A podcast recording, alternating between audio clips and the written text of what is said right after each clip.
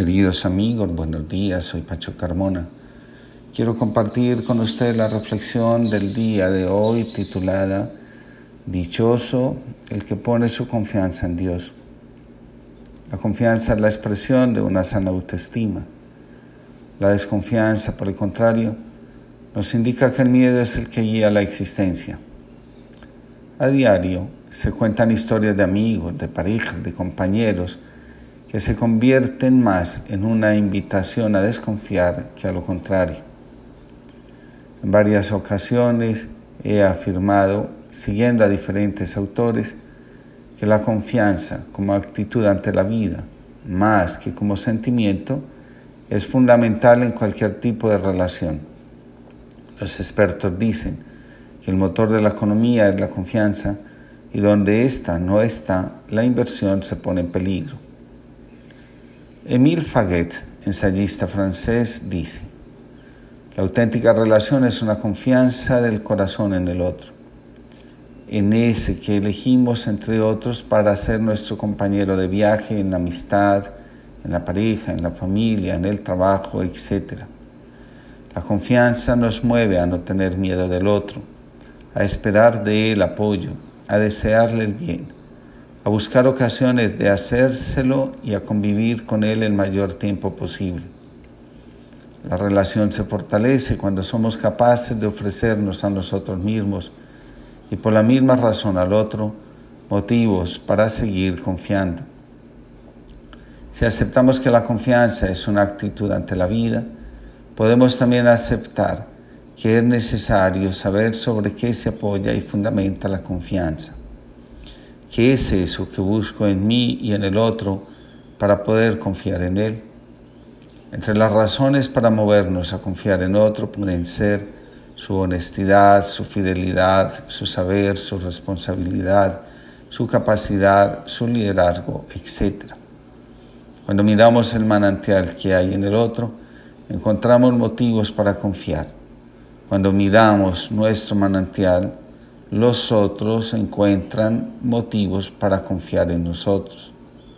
En cambio, cuando miramos al pozo, al lado oscuro, al lugar de las heridas, lo más probable es que surja casi de inmediato la desconfianza. Algo nos dice que la confianza nace del descubrimiento de las cosas buenas que hay en uno y en los demás. En la medida que nos vamos reconciliando con nosotros mismos, nos volvemos dignos de confianza. Aquello que nos hace bondadosos es la fuente de nuestra confianza y por ende lo que podemos brindar al otro para que se anime a caminar junto a nosotros. De alguna manera u otra, somos conscientes de nuestras limitaciones y vulnerabilidad. Sabemos que en algún momento podemos defraudarnos a nosotros mismos a nuestro compañero de vida.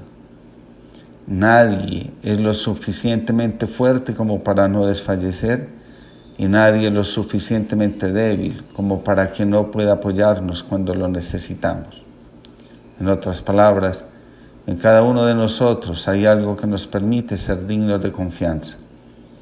En la medida que ese aspecto lo vamos trayendo a la conciencia y lo ponemos en el escenario de las relaciones, nos vamos convirtiendo en seres confiables.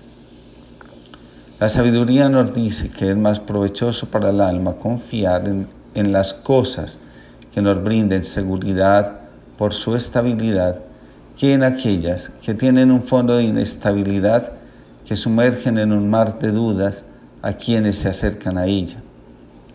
Nada hay más dañino, por ejemplo, para las relaciones que las personas que se vinculan desde la ambivalencia.